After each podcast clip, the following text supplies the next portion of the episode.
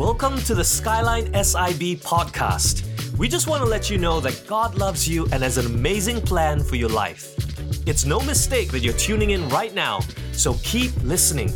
May God speak to you through this message. Welcome to episode two of Esther. You know, these days we're introduced by trailer first, just like a recap, and but this is a Skyline original. Good morning, all, and good morning to you if you're watching us online. And to answer your question, Pastor Peter, prayers are always free. praise God, praise God. Thank you, musician. Thank you. Give them, show them some love, and give them some. Yeah, praise God. Wow. Okay. Wow. Today, we're gonna start episode two. You know, one of my uh, fondest childhood memories uh, would be visiting my grandparents, uh, their house in Miri. Uh, we used to live in Brunei, so we have to drive down that sandy road. Uh, during our time, it's so sandy road. There's no gravel, there's no tar road. So when we reach the house, you'll be, you know, it'll be very nice because all the cousins will be back. And, and my fondest memory actually is when my grandfather roast his coffee beans on a big metal tray in butter. Okay, how many of you remember those kind of time when we had big tub of anchor butter and we just roasting the coffee bean? And my, my, my grandparents, they, are, they, are, they were Hainanese, and of course, they, they operate a Hainanese coffee shop. And the, the, the aroma would be drifting and the, all through the house. And, and that was, when it's really nice to, to wake up to the aroma of coffee. And uh, when, when he's, uh, you know, in the jovial mood, he will sit down, some of us, the younger ones, and sit down and tell us stories from, from his youth, uh, how he came down from China. And, and, uh, and uh, some of the stories will be during the Japanese occupation. And those were dark stories. And he, he used to tell us, you know, how you guys got it good now and how times were bad. And that's why, you know, we always have to work hard to, to, to make sure you have a good life.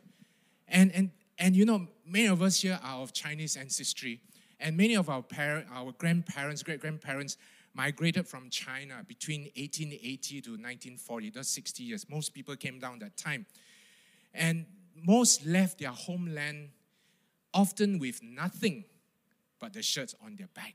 They came to escape poverty and war, and they came and they lived through many epochal events the two world wars, the formation of Malaya, Malaysia then, and also uh, the communist confrontation. You know, those events shaped them into who they were.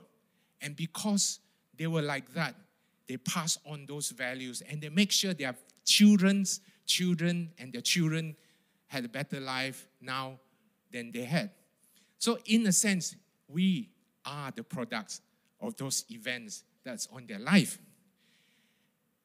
To understand the book of Esther, you have to do the same thing. You have to go and look at the Jewish exile.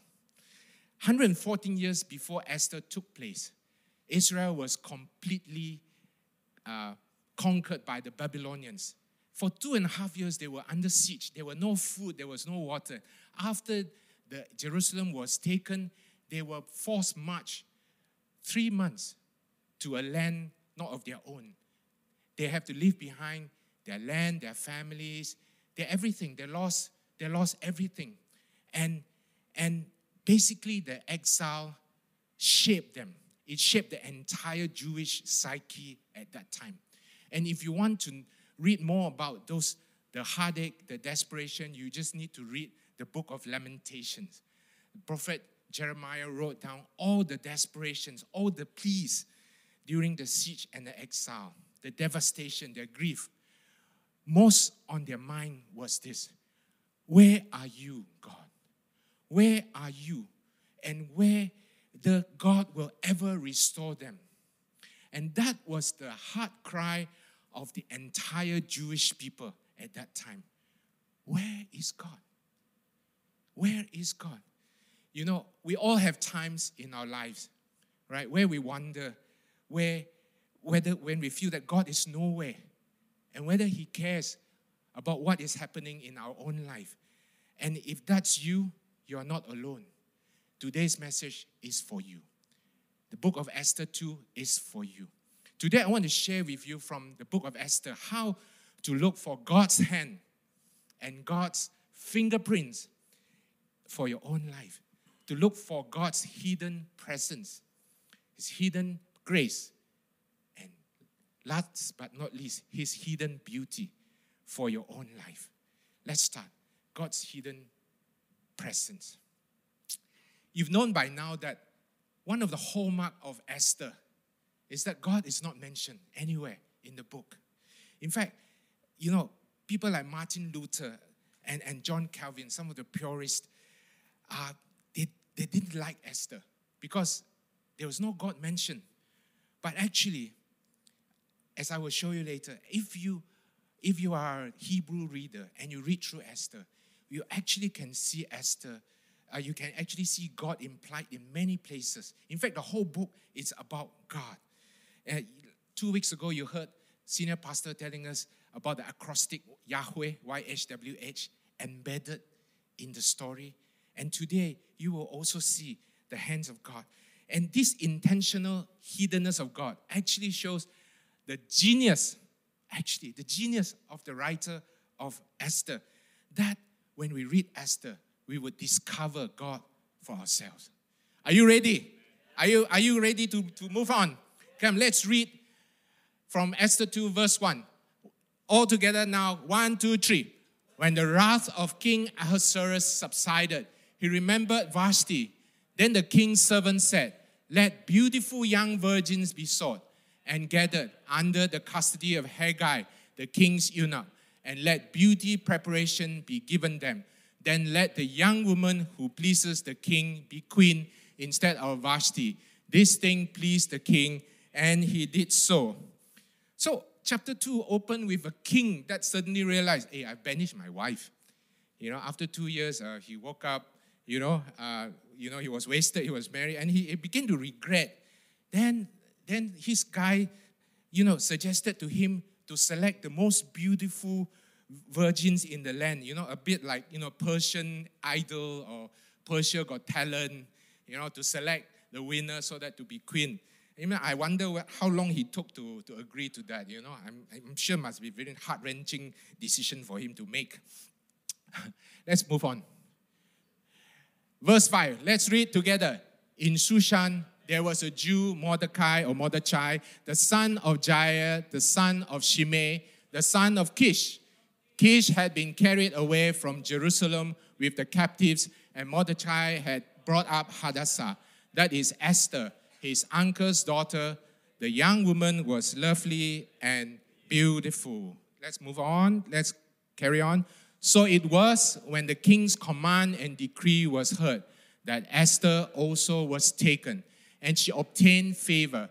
Esther had not revealed her people or family, for Mordecai had charged her not to reveal it. Remember Esther 1? It opens with this six months exhibition of the king's riches, right? It was intentional. It was, the writer intended to show the contrast between an, the opulence and extravagance of a pagan empire contrasted with the absence of the God of the universe. If we just read, only in chapter 5, verse, uh, chapter 2, verse 5, was the Jew, was a Jew first mentioned the Jew, which was once mighty people of God. Where is God in the midst of all this boasting? Where is the covenant that God made with Abraham? Where is the promise? Let's, leave, let's read on. One, two, three, go. Each young woman turned, came to go into King Ahasuerus after she had completed 12 months preparation, six months with oil of myrrh and six months with perfumes. Thus prepared, each went to the king. In the evening and in the morning she returned. She would not go again unless the king called for her by name. Now Esther obtained favor in the sight of all who saw her. Carry on. So Esther was taken to King Ahasuerus in the tenth month, in the seventh year of his reign. The king loved Esther more than all the other women and she obtained grace and favor in his sight. So he set the royal crown upon her head and made her queen instead of Vashti. Then the king made a great feast, the feast of Esther, and he proclaimed a holiday in the provinces. Last slide. In those days, while Mordecai sat within the king's gate, two of the king's eunuchs, Bigthan and Teresh, sought to lay hands on King Ahasuerus. So the matter became known to Mordecai, who told Queen Esther, and Esther informed the king in Mordecai's name. And both were hanged on a gallows. And it was written in the book of the Chronicles in the presence of the king. Wow, that was Esther 2. After a lengthy description of the preparation and the selection process, it was won by an Esther Chai. You didn't get it, never mind. to finish the chapter, her uncle Mordecai, Mordecai, discovered a plot. Yeah, some people are getting it now, thank you. Discovered a plot to assassinate the king and informed Esther, who then told the king, you know, and, and they were, but they were promptly forgotten and not rewarded yet. So far, it's like you know, episode one and two of a Netflix series, right? No God mentioned. So, where is God in all this? 1997, this novel, The God of Small Things, incredibly a debut novel by a young Indian writer called Arundhati Roy, won the Booker Prize. The Booker Prize is a very big prize, literature prize in UK. Essentially, it is about a family drama novel and about life in 1960s India. It explores how small, seemingly insignificant occurrences, how small decisions, how small experiences shape people's behavior in very deeply significant ways. And that is what God does because God is in the little things. When you ask God where God is, God is in the little things. If you know where to look, God is always present. Amen? Do you agree with me? His hands and his fingerprints are everywhere. It's hidden in the routine of the everyday life, everyday small things. You see, Esther isn't about God's silence, although that was what it's known for. It is about God's presence in the midst of that silence. You got to understand this. We are accustomed to God doing big things, you know. We are Christians, we come to church, we read the Bibles. We are accustomed God doing big things. What are big things? Burning bush, uh, uh, parting the Red Sea. Okay. Um, last week, Pastor Philip even prayed, uh, even spoke about empire level big things. Very big things. Uh, even if they're not big things, they are extraordinary things. You know, we are accustomed to God healing our illnesses, God reversing our fortune. But I want to tell you today, God is, and also especially in the everyday things. Everyday things that you may not even attribute to Him. Think about how Esther became queen, right? a king got drunk. Okay? And his queen Vashti just so happened to be fed up that night, don't want to come. Right? And then Esther just happened to be in the right place at the right time. And Mordecai just so happened to learn of the plot, which later was used to counter the, the plot to exterminate the Jews. It's a whole lot of small things and coincidences. But if you look at this, the big picture of Esther is this so that God orchestrated all these small things so that a Jewish man can get into the power structure of a pagan anti Semitic empire. And the only way that could happen was Esther becoming queen, isn't it?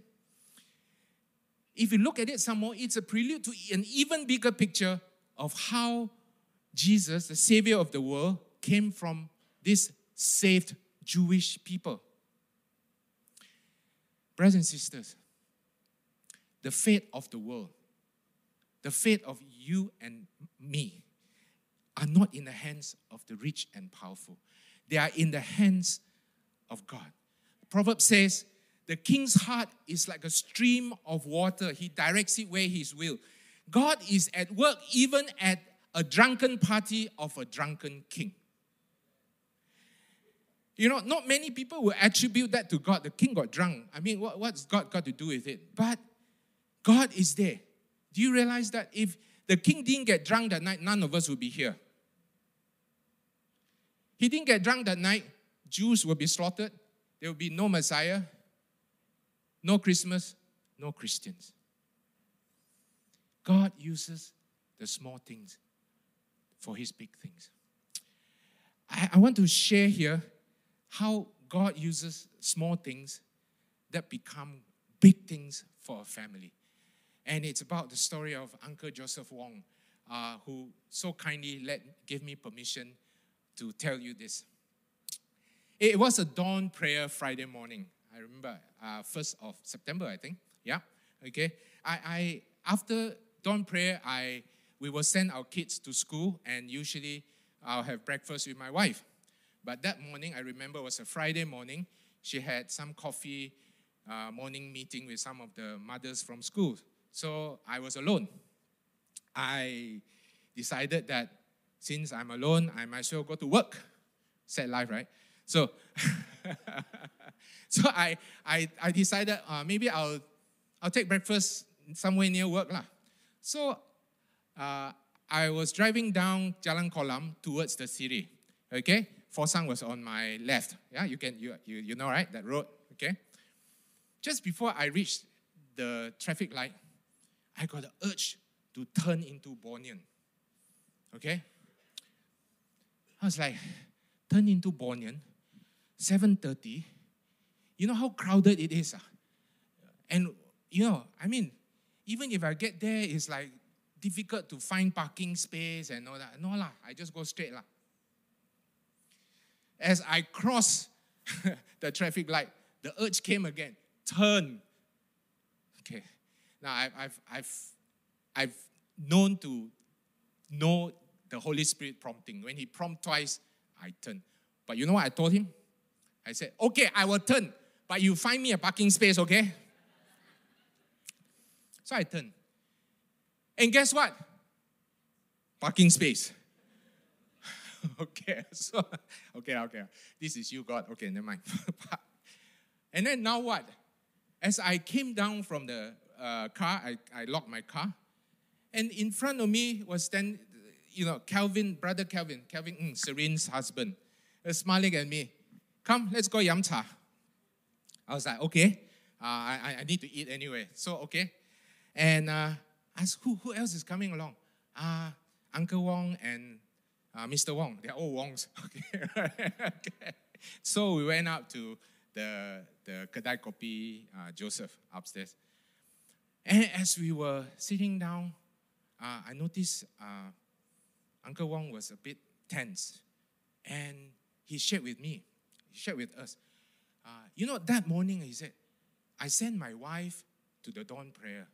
I've intended not to, not to join the dawn prayer. Okay, I I wanted to go and you know drop her and then I go off and find my friends and yamcha. For some reason, he found himself walking towards the hotel lobby, up the stairs, through the lobby, up the stairs some more, and found himself in front of Skyline. And he came in. And, you know, Brother Calvin and, and the rest, they, was, they were so good, they seized the opportunity. They, they, you know, they connected with him and brought him to breakfast. And at breakfast, he asked me, he, he of course, he, he, he, knew I was a doctor. He said, uh, he was very worried that he did this without control. And is it because he was lacking oxygen? The word he used in Chinese was 缺氧, okay? Lacking in oxygen. So, uh, I know that sometimes it means whether I'm having a stroke. Okay? Now, because it's very tense, I had wanted to lighten the atmosphere. You know, lah, me, okay? You know, it's so tense. I, okay? You know what? Two words. So, so he was asking, Doctor, is it lacking oxygen? 是不是缺氧? You know what came out of my mouth? 不是,是圣灵. No, it's the Holy Spirit. He was stunned. I was even more stunned. Because, because I had I had not intended to utter those words. Okay, I was thinking of something clever to say, you know, to just to reassure him. It was the Holy Spirit. That was the word that came out of my mouth. And immediately I knew that God is at work here. And and we we see that's the that's the yeah. Uh, I got a free breakfast out of it. Not not bad. Yeah. Okay. Right. Praise God. Right. Okay.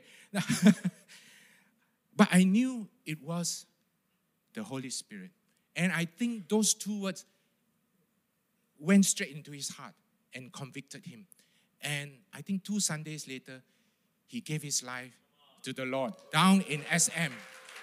Down in SM. All right. I mean, you think of it, the small, the little things.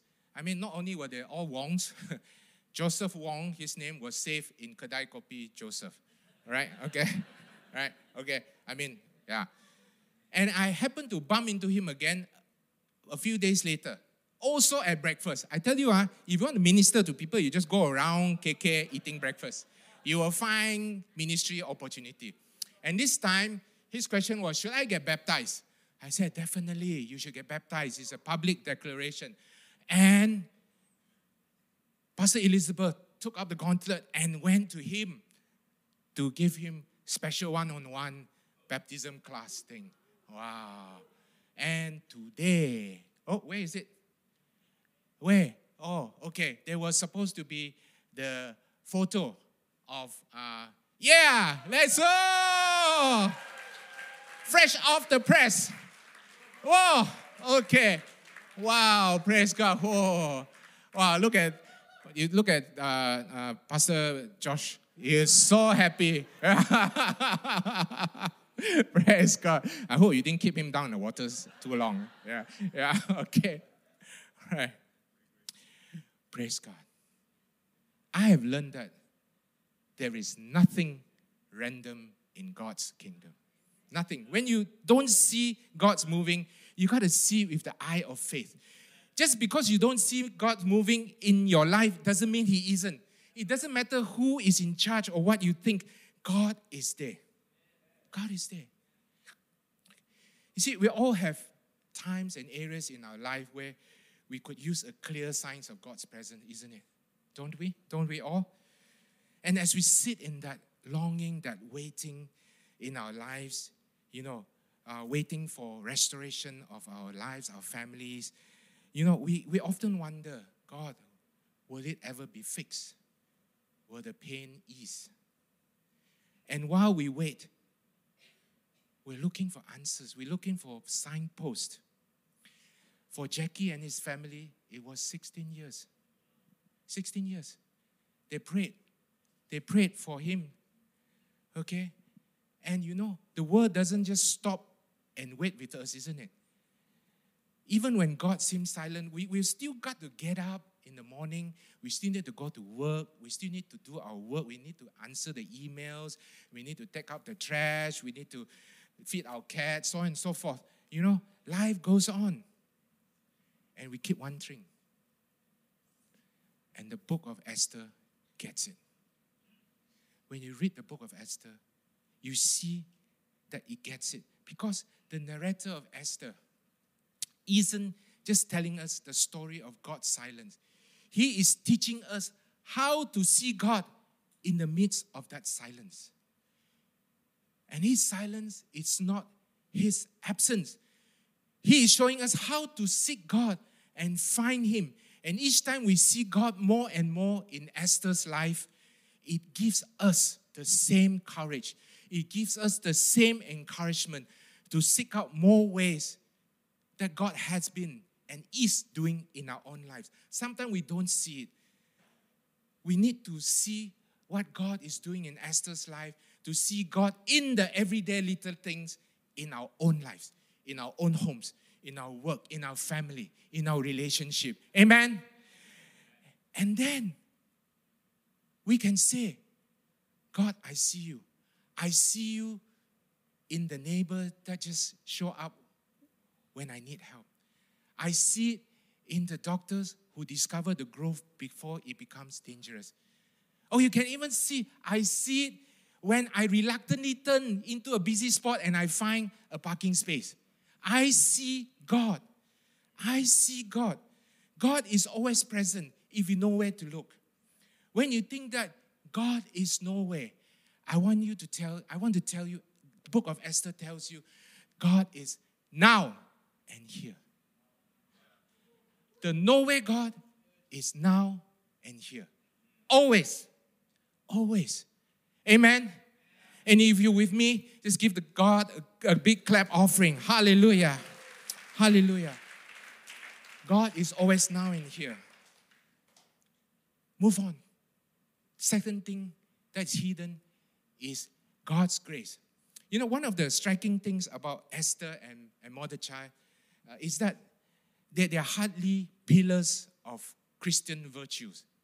Okay? It, it, may, they may seem, it may seem, the, the story may seem very romantic.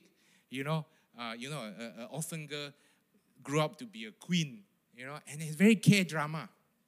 Okay?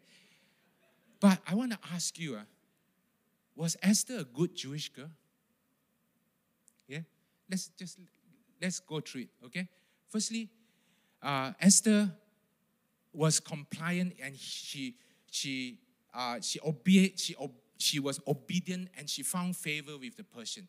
To find favor with the Persian means you have to live like them. Okay? Basically, she sold out to the culture of the day. Okay? Now you may say, okay, lah, she did it to survive.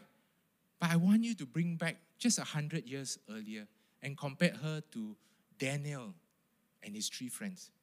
Same setting, same location, different time. And you immediately you can see that there is a difference. Esther sold out to the Persian culture. Esther denied her Jewish identity. She was told not to reveal, so she didn't. Okay, she was compliant. And she slept with a man before she was married. And then she married a man outside her faith. Okay, all these are really big no no to Jewish culture. In fact, when I was researching this, I came across a writing of a medieval rabbi. Don't ask me how I came across it. Okay? a medieval rabbi that says, actually, Esther should have killed herself instead of being violated like this. Okay? So that, that was the sentiment, okay, from the Jewish rabbi. Right? So, why, why am I telling you all this? Okay? The Bible is full of flawed people like that. Like you and me. Okay? David was an adulterer. Paul was a murderer. Peter was a coward. Abraham was a liar. Noah was a drunkard. The list goes on and on. Aren't you glad that they are like us or we are like them? You know, fortunately, we are not the main actor, we're not the main protagonist in the Bible. God is. And Esther, the book of Esther shows another hidden aspect of how God works His grace. See, God has always used flawed people and given grace to people who wasn't asking for it, who didn't think he needed until he got it, or who deserve it. Why does God use flawed, compromised people like that, like Esther, like us? Because God wants to rid us of any thought that He saves us because there is something good in us. He wants us to know that He didn't save us because there is something good in us. It is all about Him. First Corinthians chapter 1 says, God has chosen the foolish things of the world to put to shame the wise. And verse 29, so that no flesh shall glory in his presence. God uses the foolish things. for us to know that He did it not because we are any good, but the, all the glory goes to Him. No one deserves to be saved. God says, I save you because of who I am, not because of who you are. I love you not because you are wise, not because you are virtuous, not because you are strong. I love you because I love you.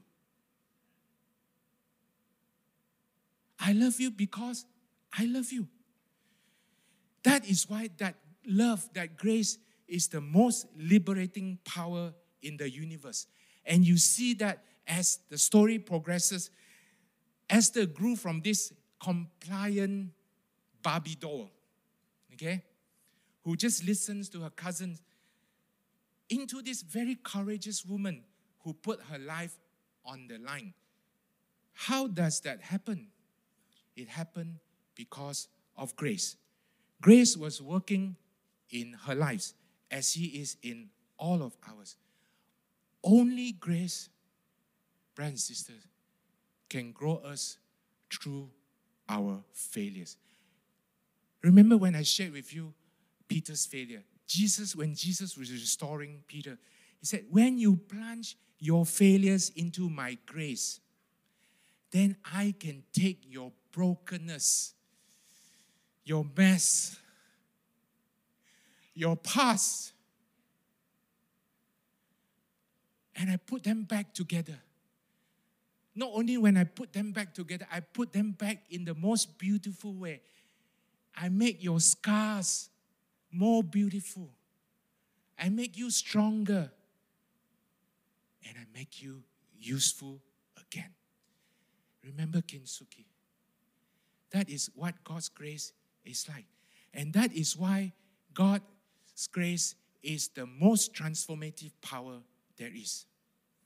And Esther, once again, remind us that real change comes only when we remember that we are all flawed. We are all prodigal sons and daughters. That we but we get to come to God again and again and again, and He will embrace us again and again and again. And He will make us something more beautiful. And what we really need is His grace and mercy. That is ultimately what will change us His grace. Amen? Hallelujah. Last but not least, God's hidden beauty.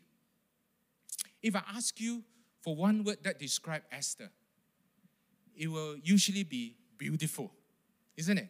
Esther is known for her beauty, right? She was chosen, underwent 12 months of beauty treatment. Actually, if you read this one, is very, is, is very uh, interesting. The beauty treatment actually implies scrubbing. Six months of scrubbing. Okay? Uh, exfoliation, is it? Is that the term? Yeah, sorry, uh, I'm not too, uh, okay, yeah, wow. like you also don't know, right? Praise God. Scrubbing and then perfume, okay? And then she was favored by the king because of her beauty. In fact, you can say that in those days, men were judged by their status and women by their beauty. Aren't you glad you're not living in those times? Sarcastic, right? Okay. Actually, nothing much have changed. Nothing much have changed. We still focus on how things look, the externals. We will judge, we still judge by how things look power, money, status. We judge men by the size of their wallet and women by the size of their dress. We assess who is in, who is out the color of your skin is more important than the content of your character. What you have is more important than what you are. What's on the surface matters more than what's on the inside. True? And we also all go through beauty treatment like Esther. Don't believe me? Just ask yourself what do you think your education is? Your resume, your training, your validation to the world. It's all our beauty treatment. We, we, we have to have something to show the world that we are beautiful, you know. And the truth is, all of us have to some extent adopted these values of the world. That we have to have something to show to the King Xerxes, King Ahasuerus of the world. But when we look at Esther through the lens of Jesus Christ, we begin to see another definition of beauty a, a true beauty that God intends to grow in us. And that's our inner beauty. Why? Because God says, I do not see as man sees. For man looks at the outward appearance, but I look at the heart. I look at the heart. See, God is more interested in forming the inner beauty that is hidden from the human eyes. The characters that Esther eventually developed courage, wisdom, faithfulness, patience, love, kindness. Characters that are important to God. The problem is, God's beautifying process, like the 12 months of treatment, a luxury spa, isn't it? Because it's often in our trials and our sufferings that we develop this inner beauty. I remember a, a CG leader once told me, Yeah, I'm developing a lot of character when I lead CG. And all the CGL say,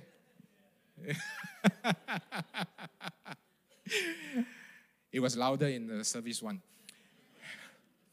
Paul wrote in Romans 5 We glory in tribulation because tribulation produces perseverance, and perseverance, character, and character, hope. Now, some of you are going through or have gone through very trying times. I'm not belittling any, I'm not being flippant. And I'm there with you. I, I, I, I, I hear you, I feel you. It has been anything but a day spa. But I want to tell you from the words of Esther, from the book of Esther, do not give up. Do not give up. You see God in the small things of your life. You see God in the grace in your life. You see Him beautifying you. And the noes, as Pastor was teaching us, the noes in your life will result in God's greatest yes in your own life. Do not give up. Do not give up. C.S. Lewis said, God often brings pain and suffering to his children. This is where God seems very cruel. But it is also where he should be most praised. Why? Because only through suffering, then he can make us take our own our hands off, and we can release our grip of the things that we think can help us, that we think can make us feel secure. And only during suffering that we remember the real beauty that it is God, God who said He will never leave us. And it's through the crucible of suffering that we remember God's real beauty. And God will never forsake us or leave us. See, unlike King Ahasuerus, God didn't pursue us because we were beautiful. He pursued us to make us beautiful. He saw a hidden beauty in us, in every one of us, and He was willing to go all the way to the cross to redeem that beauty for us. We are beautiful in His sight, brothers and sisters. No matter what you think, we are beautiful in His sight, and He has come to make us even more beautiful we are spotless and without blemish. And you know, one day, Jesus will no longer be hidden from our eyes. And we, like Esther's people, can have hope because the scripture says, we, He has made us His bride, and He is coming again. And He will have the greatest wedding banquet far, far grander than that king gave Esther. And you know what? Sometimes it's so easy to read Esther and miss the promise that is right in front of us. And what is that promise? The promise is in the name of Esther. Every time you read Esther, you say Esther, that is God's promise to you. Why? It is like this. The Hebrew name of Esther is Hadassah, which actually means the myrtle flowers. Now, these flowers are still used by the Jews in their synagogues as the Feast of Tabernacles. Myrtle was used by the prophets as, as a motive of creation, of the renewal of creation, of God's restoration, of God's faithfulness, His forgiveness, and His salvation. In fact, in Isaiah, he asked Isaiah to, wrote, to write this down. Let's read this together. One, two, three. Instead of the thorn shall come up the fir tree, and instead of the briar shall come up the myrtle tree, and it shall be to the Lord for a name, for an everlasting sign that shall not be cut off. The name of Esther, Hadassah, myrtle flowers, is an everlasting sign that shall not be cut off. Esther the myrtle is a reminder of God's everlasting plan for us across the ages. When you read Esther, the promise is right there in the name. It hits you now, it should hit you every time between the eye because that's God's promise for you. God has sent his own son into the wilderness to redeem everyone, all mankind. And he gives us the gift of God's salvation, God's forgiveness. He established on the cross an everlasting covenant with us, right there in the name of Esther. Esther uh, Jesus is our forever myrtle.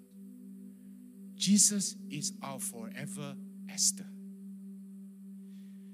The promise that God gave a hundred, 2,500 years ago, a, a God that promised that His presence, His grace, His beauty are always with us, will never leave us or forsake us. The promise of a God that is as true for the people of Esther as it is for us today. Let's pray.